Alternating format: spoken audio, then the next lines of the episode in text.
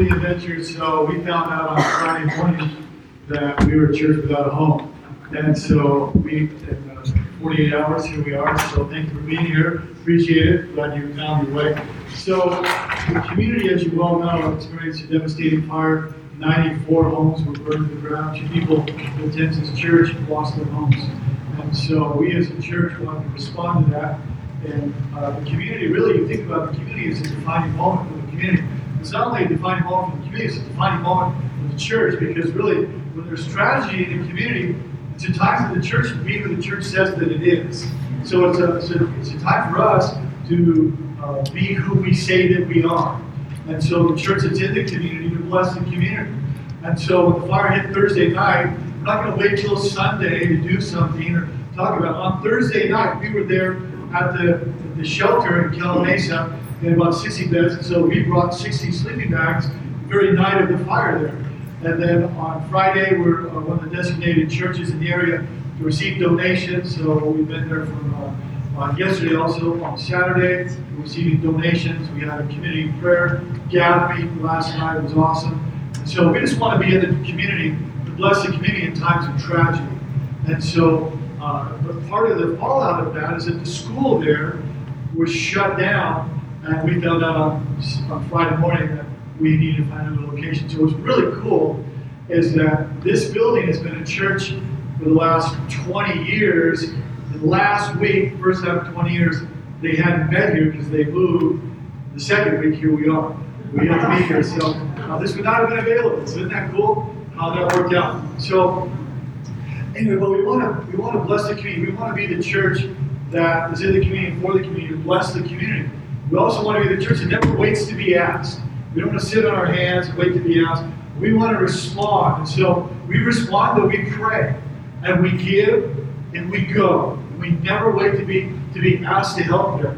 And so uh, we're going to continue to help. Uh, and so we want to do everything we can. We're doing something for the two uh, people in this church that lost their home. So you can all be a part of that. Let's pray for the community. If you bow your heads with me, we just want to pray for them. So, Father, we want to lift up our community to you. And Father, I thank you for the first responders, for the protection over them. Uh, Lord, we want to lift up the hundred or so families that lost their homes.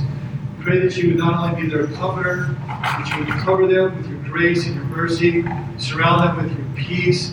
Father, we pray that uh, our, our, community would find you in the midst of tragedy, this tragedy, and that your hope would become real to them. So we thank you that your power of love will never fail. And uh, this morning, Lord, as we turn to your word, pray it would be more than just uh, words on a page and, uh, words in our ears, It is Bible talk, you would transform us by the power of your word. We ask this in Jesus' name. Amen. So you have message notes there. If you want some credit this morning, you pull your, your notes there. You'll have all the notes uh, right behind me. So we're going to talk about Jonah, the reluctant prophet here, the rebel that God used. So we're going to roll up our sleeves and go through Jonah verse by verse, chapter by chapter. You're new Sanctuary, we're a Bible teaching church. So we read the Bible, we explain the Bible, then we apply the Bible. Back next week, do that again. So we know we can hear God's voice through God's word. So that's what we want to do. So I want to begin this morning this way. You football fans in the house, come on, get them up. If you're a football fan, get them up. I'm not feeling any energy in the room. Are you a football fan or not? That was borderline pathetic. Are there football fans in the house? And so I'm a football fan too, and I love to watch football. Now, one of the things that you may not know about, especially if you're not a fan, is this: is that the head coach can call an interruption or what's called a challenge by throwing a red flag. And so the red flag actually looks something like this. So say a play is made, should have been a touchdown, and they call a fumble. This is what they'll do. The, the coach will go like this and he'll throw the flag like that, meaning stop the game, interrupting the game, timeout, somebody messed up in white striped jerseys, those zebra striped jerseys. They messed up, and I want to talk about what happened there. And so this is done throughout the football experience there. In most games, you'll see that. What we're going to talk about this morning is this, is that God also is a God that throws a challenge flag or uh, this one is falling apart, that'll go like that. And so God will do that, and He does it in everyone's, every Christ follower's life. Does it throughout the Bible. Did it in Acts chapter 9. There's Paul on the Damascus road, and the persecutor is being called to be a preacher. And so there he is on the Damascus road, and God interrupts his life. God throws the penalty flag there. God speaks to him and says, Paul, you know, what are you doing? Why are you persecuting me? And, set, and redirects him, okay, reroutes his life. And so when we're looking at Jonah here this morning, we're going to see that God is a God of interruptions here, we're going to unpack that this morning. So, Jonah chapter 1, beginning in verse 1, says this The word of the Lord came to Jonah, son of Amittai. And so, this could have been text message to someone today, getting the word of the Lord, or the message then of the Lord. And so, the word of the Lord came, in other words, it's a word from God. This is God speaking. He's hearing God's voice here about the direction of his life, that God wants to redirect his life. It continues and says in verse 2 Get up and go to the great city of Nineveh and announce my judgment against it, because I have seen how wicked its people are. So there's Jonah just minding his own business. And God out of nowhere interrupts him. You know, it's not like he looked on his iCalendar app and there it was there and said, Hey, this is what I want you. He had no idea that this was coming. God says to him, I want you to go to Nineveh. Because I've seen their wickedness and it's risen up against me. It says, Jonah, I have a new assignment for you. I want you to get up and I want you to go to those nasty, bad to the bone Ninevites, and I want you to speak the message that I'm going to give you. And so God essentially taps Jonah on the shoulder and says, Jonah, I have a mission for your life. I have a calling for your life. I have assignment for your life. I want to redirect your life here.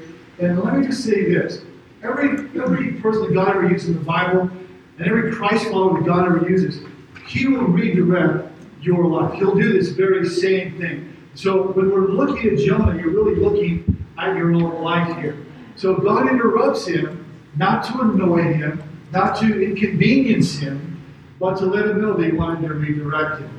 So in your notes it says there, because God loves you, He's going to interrupt your story. And why does He do that? Because God wants to rewrite your story. God wants to write a better story. And every time God interrupts you, there is a better story on the horizon that He wants to lead you to. And so verse 3 says this look at Jonah's reaction. Jonah got up and went in the opposite direction to get away from the Lord, and he went down to the port of Joppa, where he found a ship leaving for Tarshish, paid the fare, went on board, hoping to escape from the Lord by sailing to Tarshish. So when God said, Get up and go, Jonah was like, Absolutely no, I'm going to go in the opposite direction. And so Tarshish then is 500 miles to the east. And, uh, uh, and, and Tarshish actually is 2,500 miles to the west. So rather than be in the will of God for 500 miles, he's outside God's will for his life for 2,500 miles. And so he goes in the opposite direction. So he was like, God, I'm going to hit the eject button. I don't think I want to go to Nineveh. I'm out of here. I'm done with this. I'm a former prophet who used to work for you, but I don't want to be a prophet anymore. Like, I want to go into retirement, like, game over, God. So he wanted to avoid, absolutely avoid the assignment that God was giving him. And so God then he says, he says that he's going to flee, some of your translations, he's going to flee from the presence of the Lord. And so John is a prophet, and he knows a lot of stuff about God. I think this, a prophet is trying to flee the presence of an all-present God.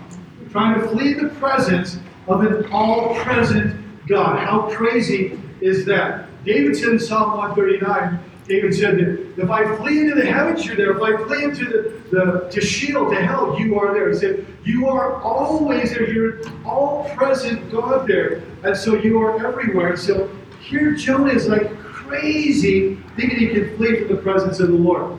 And so what Jonah does then is he jumps on a boat.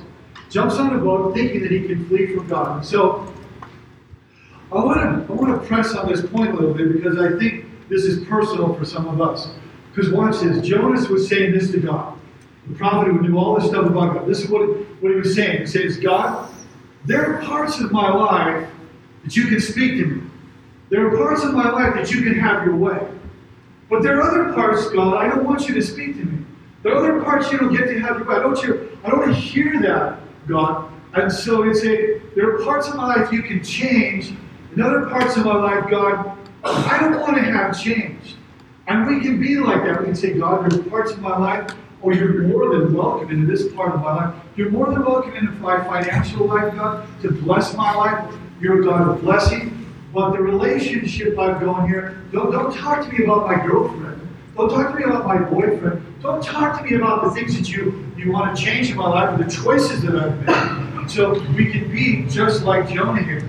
Now notice this, it says in verse 3 that he went downward, he went downward to Joppa. He went downward to Joppa. He didn't go, he didn't go upward to Joppa, but he went down. And this is a picture of what happens when you run from God. You are setting your path on a downward trajectory. See, he just didn't go down to Joppa, he went down into the boat. And then he didn't just go down into the boat, he got thrown overseas, he went down into the, into the sea. And then he just didn't stop there, but then the whale swallowed and he goes, whatever it was. And then he goes deeper into the water. He goes deep into the belly of the whale. And then deeper still, he goes down, down again to the depths of the sea. You see, there, when you run from God, you are setting your feet on a trajectory that is downward. It is a downer, a downward path. You may reflect on your own life or reflect on someone else's life that's in your relational circle. You've seen that they have done the same thing.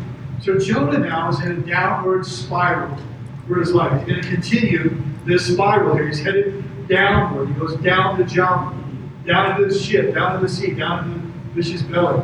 But what a downer here. And notice what it says here. It says that Jonah then found a ship. Jonah found a ship. I think there's a little message for us there. Because you can always find a ship going in the opposite direction of God's will for your life. It's always open out there. You can find you can find a ship. By the way, uh, it was not the Lord's ship. It was a, it was going to be a shipwreck. That don't want to follow God's way, God's uh, will for their life, you can always find a ship going in the direction that you want to go. That's what Jonah did here. And so he, he chooses to take a ship to Tarshish. God clearly said, Your future is Nineveh. So in your notes there, the door is always open to go in the opposite direction of God's will. It's always open. Could be a relational door, moral door, it could be a, a career door, it could be a, um, uh, any kind of door that is open to you there. But you always have the opportunity, a financial door, you always have, the opportunity to go in the opposite direction. He found the ship. So do you think he was looking for a ship since he found the ship? Yeah, he, he found what he was looking for. That's how it is when you're out of God's will. You will find what you're looking for, there's no blessing of God over that. And so, what I want us to see next is this: is that God is going to call Jonah to a very hard place. Part of God's will is when He called him to Nineveh. It was hard. It was very hard. It was brutal. It was that difficult. And so He calls him to a bad place. How many people here this morning? I mean, it's easy to be, you know, sipping our, our lattes or decaf or water and look at Jonah and go, "What an idiot that guy! Why didn't he do what God told him to do?" I want to unpack this a little bit so you can see that it really wasn't that easy. Because he's called to a, a hard place, a bad place. How many people, you don't even want to go to a bad place in your city? This, by the way, this is Iraq. This is Iraq right here. Nineveh is Iraq. And so uh, he's called to the worst part of Iraq. And so he's called essentially to go and talk to ISIS or talk to the Taliban and tell them about God. Tell them God's not happy with them. So he's like, hey, you know, this doesn't make sense. Is not very practical for me. Uh, they torture people there in Nineveh. They cut their, their hands off, their limbs off, their feet off, their noses off, their ears off. I don't think I want to go there. And they skin people alive there. And then they take the skins and they put them on the walls of Nineveh. And it's not very user friendly for, for prophets like me here. And so I think perhaps, I think perhaps that this place is legendary for its cruelty, of their war crimes is documented historically. And so no, no Jew would ever want to go to Israel would ever want to go to Iraq and talk to those people. So before we jump on Jonah, we need to realize that these are people that would crush you, they would enslave you, they would impoverish you, and they would kill you, and then they would display uh, the skin of their tortured enemies everywhere. And so it's being practical. So in your notes there, it says, sometimes God will ask us to do hard things. God will ask you to do hard things. And so how are you going to respond to them? And so Jonah was like this God, I don't do Nineveh. And you know they're a wicked city. You just told me so. Why don't you just judge them, God? Why don't you judge them and save me the effort? And so Jonah really he wanted them eliminated. He wanted them wiped out. He wanted them destroyed. He didn't want to talk to them. And so I know there's people in this room in your lifetime, you're going to feel some kind of nudge, some kind of prompting, some kind of uh, uh, initiation that you need to do something in a Godward direction, but you're not going to want to do it because it's hard. And so you need to be asking yourself, well, is God throwing, is God uh, interrupting me for His will here? And so, not going the opposite direction here. So he says here, it says here, he's going to go to Tarshish. And I really believe that uh, life comes down to this. If you're a Christ follower, life comes down to this. There are those choices in your life where it'll seem like God is saying, go do something you don't want to do. Go to Nineveh. And you will just say, but Tarshish is so much more attractive to me. And so there's two roads in life. One road leads to Nineveh, and one road leads to Tarshish here. One road leads to the will of God, and one road leads outside the will of God. One road leads to obedience, one road leads to disobedience. The two options that Jonah faced are often the same two options that we face. And so I would ask you this this morning which road are you on? So the road of, of obedience, the, the road of disobedience is there before us. And so in your notes, a life of running from God is running from God's expectation. God expected Jonah to go to Nineveh. He ran from the expectation. So let's look also verse 3 it says this. Notice it says, He paid the fare. Some translations, he bought the ticket. It means the original translation, the Hebrew, it means he commandeered the whole ship. Like he bought the whole thing. Like all the seats on the whole ship, Jonah bought, is what, what this literally means here. And so he pays this incredible, hefty sum to be able to get on the ship uh, with all the sailors. In other words, it cost him so dearly. It was an incredible cost that Jonah had to pay to jump on the boat going in the opposite direction of God's will.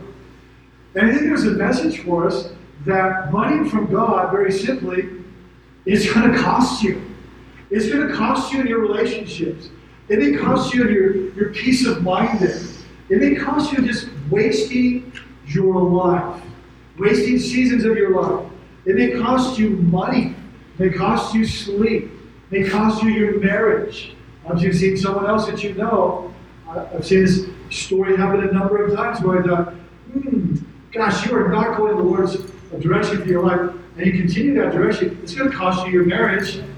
And it did, time and time again. So there's an incredible cost there to go opposite the direction God has for your life. He paid the fare, the full fare.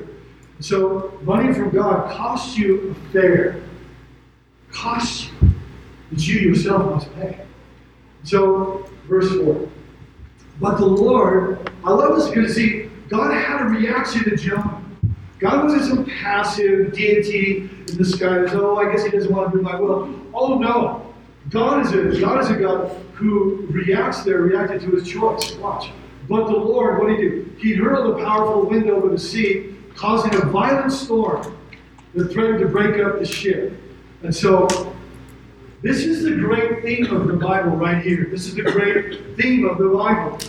That we run, man runs, and God pursues. That is the theme of the Bible right there. God pursues everyone then that runs, including a reluctant, hard-headed, stubborn, obstinate prophet like Jonah.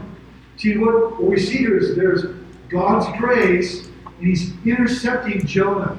And he's intercepting Jonah's story and his direction because he wants to help him write a better story and help him so that he doesn't pursue a self destructive behavior. So, um, so Jonah made this decision, and then God made his. Jonah made his decision, and God made his. And so Jonah says, God, I'm going to run. God says, Okay, Jonah, then I'm coming after you. I'm coming after you. And so you can run from God, but know that God loves you. God will run after you. So perhaps some of us today, even subtly, we can run from God in areas of our lives. So God is committed, we see here, the text tells us, God is committed to tracking you down. God is a God that will come after you, that will find you, that will love you, that will seek you, and that seek to save you. And so we can run from God in your notes, but God will pursue us. See, God will pursue. God so loved the world that He gave His only begotten Son. What did He do? He left His left His planet, left His heaven to come to our planet to pursue us. And so our text tells us that there are times. I'm not saying every storm is a God originated storm, but I am saying this. There are times where the text is telling us that God may send a storm. It says, For the Lord sent this storm. Again, not every storm, but this is a storm really it had Jonah's name on it. This is a storm of grace. This is a storm here that God is going after and chasing down Jonah. And so I really believe that this is a, a storm of, of the, the love of God, of the, of the dogged love of God, of the determined love of God, of the crazy love of God, of the scandalous love of God. I mean, this is just screaming that, that God loved Jonah. He's not going to let him go.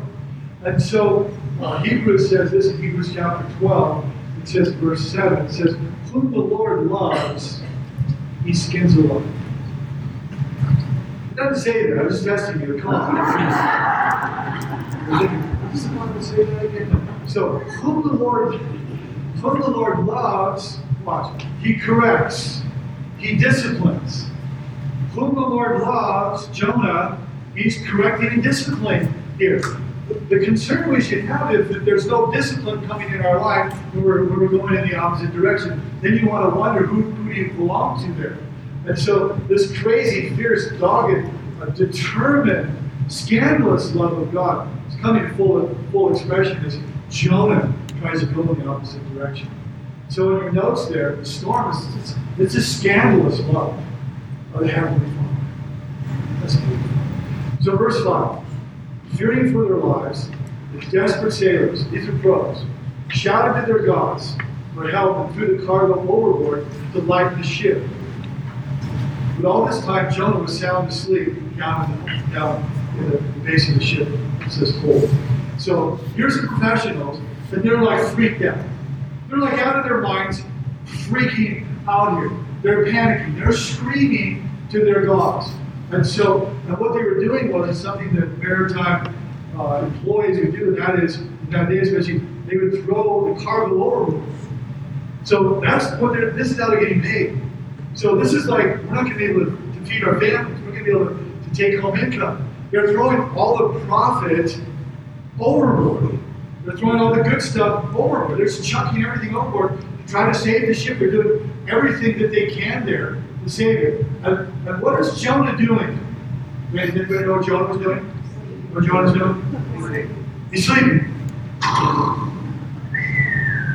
If, if Jonah is, he's out. And so, but they're up above, there's all the sailors, they're like, God, uh, if you will only, we do the same thing, you only save us, fill in the blank, but you only do the blank, then God I promise I will never blank again. Anybody been there? And so, so there's Jonah and his life. I want to see a here. Is it well, Jonah's not an island to himself. Jonah's life is impacting everyone that's associated with Jonah. And we have this thing in our nation now. It's like do your own thing, live your life, and you know you're your own person, and you're independent, and all of that like you don't affect anyone else. And nothing could be farther from the truth that we're going to see in the text here. There's Jonah, and, and sometimes uh, the storm there, the purpose of the storm, is to wake people up, to wake us up. And that's what God was doing in Jonah's life.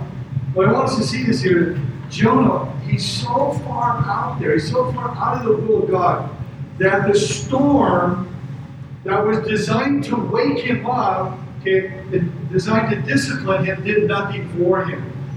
And so he's so comfortable that he's just sleeping through it. So verse 6. So the captain went down after him. Says, How can you sleep at a time like this? He shouted, Get up. I pray to your God. Like Jonah, don't you think you brought this mess upon us? Don't you think it would be good that you would pray to your God? Maybe he'll pay attention to us and spare our lives. And so they wake the brother up, they wake the joker up. And so, and the sleeping prophet there is the one who's causing all this mess. He's causing all this mess. Jonah was causing all the drama in their lives. You have people like that. They're causing all the drama in your life there, but Jonah didn't see it. And that's how it is with people that cause drama. They never see all the drama that they're causing in your life. So that's what Jonah is doing here. Now watch this. The pagan, pagan tell the prophet, hey, don't you think it'd be a good idea to pray? Haven't you seen? The pagan is telling the prophet, it might be a good idea if we pray. And so all that to say this though is that people that don't know God, what? People that don't know God, when they encounter people that do know God, want you to pray for them when there's a storm in their life. They want you to pray. People that don't know God, they'll look for people that do know God. When they encounter you, they hey, we'd love for you to pray. So that's what was happening here. And so, in your notes, when facing a storm, people who don't know God want people who do know God, they want you to pray. I've never in my lifetime encountered somebody when they were facing a storm, they didn't want prayer. They always do. So that's the dynamic. So they say, hey, hey, we're suffering because of you. So like, why don't you just get up and like pray to your God? And so the, the, the, the pagan tells the preacher to, to pray, verse 7. And then the crew cast lots. It's like an Old Testament uh, cat of, uh, of dice, is the way you think of little rocks painted on one side. So the crew cast lots to see which of them had offended the gods and caused the terrible storm. So that day they believed that the deities, uh, by casting lot, uh, the deities of the day would point to the guilty party. So it says when they did this, the lots identified Joseph, sorry, Jonah as the culprit there. And so the sailors were smart enough to realize that, hey, this, this joker is causing all the drama in our life. Let's let's cast some lots lots here and see what happens. And so verse 8 says this. They said, Why is this awful storm? They said to him, Come down on us. They demanded, And who are you? And where are you from? What's your line of work? What country are you from? What's your, your nationality? So they want to get some information about this person causing all the drama on the boat. And I want us to see something here because what he says here, first thing he says is, Well, I'm a Hebrew. Just reflexively, I'm a Hebrew. In other words, I follow God. I'm a God follower. I'm with God's people. I'm a Hebrew. I go to church. That's who I am. And then he says, uh, and they're thinking, like, we thought you were an idiot, well, not, not a Hebrew. But it says, and then I worship the Lord. Like, really, Jonah? Like 3,000 miles in the opposite direction of what God called you to be in, and you worship the Lord. Maybe perhaps you should, should think about rewriting your resume there a little bit because you really are not living a life. And so Jonah is the only one that believed Jonah. You can say whatever you want, want to say that you're a Christ follower, you go to church, you're a God person or church person. But all the people around you, they can see whether you are Just like they can see with Jonah. Like, really, Hebrew, come on. Really, you're worshiping God? And so they know. So when you run from God, here's the point. You just lose all self-awareness. You lose awareness. You, you become kind of a little deluded and deceived about really who you are. I'm a Hebrew and I worship God. Really? No, you lose those. Your notes, you lose all self awareness. And so, lastly, in your notes, when you run from God, you just cannot run God's love for you. You cannot run the love of God. Verse 10. So the sailors were terrified when they heard this. For, uh, for he had already told them that he was running away from the Lord. He said, well, why did you do it? They groaned. So, of course, they're freaked out, they're frightened here. And so he's created this storm. And I want to I want to want to on this point here. Is that he created a storm that not only affected himself, but affected everyone. Everyone in proximity to him. So think about that in your life. If you create a storm, you create drama. You're just you're being you're just being a, a Jonah. You're being a joker there. And so what you do in your life, it's going to impact everyone that's in your proximity. So I'm very mindful, I'm mindful of this, that if I choose to go in the opposite direction God has for my life, you think that's going to affect my life? It's going to affect my life, isn't it? It's going to affect my kids? Yeah. You think that's going to affect my relational circle? Come on. It's going to affect, it's going to affect everyone in proximity to you. It's going to, it's going to affect you here. And so uh, we need not to believe the lie that shouted uh, out, shouted at us in our culture that, oh, it's just all about you, it's your life, live how you want. And no, it's going to affect everyone like Jonah around him. So ultimately now they realize that he's the problem. So it says in verse 11, since the storm was getting worse all the time, they asked him, like, what should we do for you to stop the storm? And then Jonah begins to, to wake up a little bit here. Jonah realizes that I'm the problem for the storm. I did. So verse, verse 12. Just throw me into the sea, Jonah said. I will become calm again. Remember, he's a prophet. He's speaking the future. But I know that this terrible storm, it's all my fault. This is the beginning, the turning point of his life. This is the turning point of your life. When you can say these words, it's all my fault. I'm responsible for the storm. I did it. He's not blaming anyone else. He's not blaming God. He's saying, like, this is me. This is where you're going to turn your life around. So just throw me into the sea. So Jonah essentially there saying, hey, would you go ahead and execute my execution? Because going to the sea means he doesn't know God's got a whale, uh, a fish. He just knows he's going into the drink, and it's over for him. And isn't it interesting that he would rather go to drown and die than go to Nineveh? He'd rather die than go to Nineveh. That's how obstinate the, the, the, the prophet was. That's how hard headed that, that he was. Like, okay, go ahead. I'd rather be thrown into the sea and die than go to Nineveh. And so he'd rather die than do God's will still at this point. So verse 13, instead, sailors rowed even, hard, rowed even harder to get the ship to the land, but the stormy sea was too violent for them, they couldn't make it. They couldn't do anything about it. So ultimately, they're rowing against God. They're rowing against God's will here. And so it just gets stormier and stormier. And now the story changes for them. The story changes for them. And watch this. They begin to surrender to God here. And so, verse 14. Then they cried out to the Lord, Jonah's God. No more their gods. But they're like, okay, they're, they're together. Like, okay, everybody, let's let's pray. The storm is really bad. Like, okay, you, you call out to, uh, the big guy in the sky, and uh, let's see, you uh, you call out to your Allah, you call out to your God. And, no, now it's like, look, everything has changed here. They cried out to the Lord, Jonah's God, and they they said they pleaded, don't make us die for this man's sin. So now they're going to Yahweh. And, and don't hold us responsible for this death. Oh Lord. Now they're surrendering their lives to Jonah's God. Oh Lord. You sent this storm. They see the hand of God behind it, uh, upon him, for your own reasons. So now the sailors are turning to God. And so they're praying to Jonah's God, the only true God. They are crying out to him. Verse 15. The sailors picked up Jonah, threw him into the raging sea. The storm stopped at once. So they threw the, they threw the drama off the ship. And so there's a story there for us. Sometimes the drama needs to go off the ship. Maybe you are part of the drama.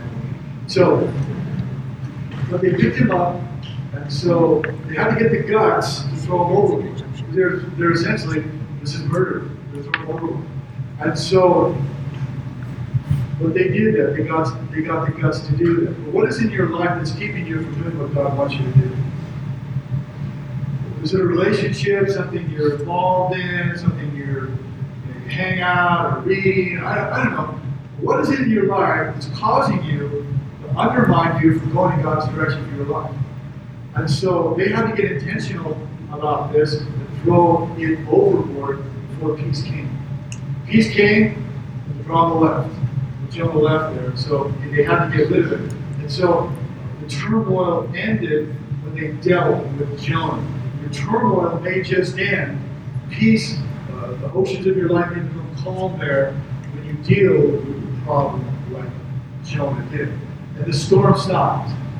This tells me something about God.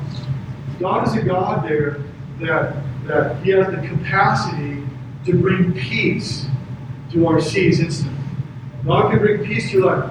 When, when, remember, all of the sailors now are getting right with God. And they're calling Him, they're calling out to Him. And then the next thing that happened is peace there of the calm waters, verse 16. The sailors were awestruck by the Lord's great power. They, they offered a sacrifice. They vowed, I love this. I love this. They vowed to serve Him. Isn't that great? They vowed that we're going to serve God. We're not, we're not going to serve other masters anymore. And so he says, God, we're not going to go against you. We're going to go with you.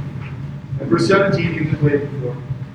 Now the Lord arranged a great fish to swallow Jonah. Jonah was inside the fish for three days and three nights. I want to point something out here. That said, God wasn't caught by surprise there. Uh, he is all knowing. The Bible says our lives has been as a tale which has been told. The Lord had arranged a great fish. And so while Jonah was doing his thing and he was rebelling against God and going in his own direction there, there is God. God's not caught by surprise by our lives there, by our life. So God is always a step ahead. God is always a step ahead of you. And there's God is prepared. The Lord has prepared or arranged for a great fish. So, and God also like spoke to the sea creature there and said, Hey, when you see a splash, that's lunch. Don't forget that, boy. That's lunch there. And so, chapter 2, verse 1, and we're going to close with this. After three days and three nights. Why three days and three nights? After three days and three nights, then Jonah prayed. How often, how hard headed, how determined he was not to go to Nineveh. You see, he didn't pray when he went down to Joppa. He didn't pray when he went in the ship. How many people would have prayed? How many people would have prayed when the storm hit? Like if you didn't want to do Nineveh, come on. I would have I would have been like, yeah, this is time to pray. Call a prayer meeting and let's pray. The ship's gonna go down. You would you, most of you, I would think you would have prayed then. Jonah doesn't pray. Jonah goes down and sleeps. And so, how many people would have prayed? How many people would have prayed when the sailors were doing the and the one, and the two. like God, anything you want. Don't throw me over. Come on. You can pray, right? And the three. How many would have prayed maybe you hung in there and you hit the water? How many would have prayed when you saw this great sea creature coming? It's like, he looks hungry. You're like, well, I'm in. He doesn't have any, any other options. How many would have prayed when you were going down like you're so, so we end up imagine and there's not time to talk about it, but there's, there's historical documentation of people being swallowed and, and surviving and coming out later. But the point is this how many people were praying when you were like in this uncomfortable environment? Well, how about day one, or hour one, or minute one? No prayer. And then, and then he like he's just hunkering down there. And I'm not going to do Nineveh. Day two, finally, day three, and Jonah prays. After three days and three nights, then he prays. At his lowest point. And why does God have to wait? Why do we have to wait to our lowest point before we pray, before we open our heart and look toward heaven and ask God? And so, here's God. He won't give up on Jonah. Pursuing and pursuing and pursuing and messing with him and pressing with him because he wants to get Jonah's attention. What about you? Do you think that God would pursue you and mess with you? Scandalous love and press on you? Because he wants to get your attention. He wants to say, hey, the direction, that's, that's not it. That's not what I have for you. Direction for your life, the, the road of blessings is over here. So God is dogged. God, God is a God who's determined. God is a God who is crazy and scandalous love. Keeps pursuing Jonah. The great theme of the Bible. We run, God pursues. We keep running and God keeps pursuing and pursuing and pursuing. Beloved friends, this is who God is. This is who God is. So if you would bow your heads, I just want to pray over us and then we're going to stand to our feet and we're going to sing. So, Father, thank you for your words here that you are a God who interrupts us, not to inconvenience us, not to irritate us. You're a God that wants to reroute us and redirect us because of your, your great love. And when we're lost at sea, you're the God that, that pursues us. And you keep pursuing us when we have no right to be pursued. And we've done nothing to win your love or earn your love, and you just pursue us. And that's who you are. Father, I pray this morning that the, the reality of who you are just break over us, break over our hearts. God of scandalous love, God of determined and dogged love that never gives up. In Jesus' name.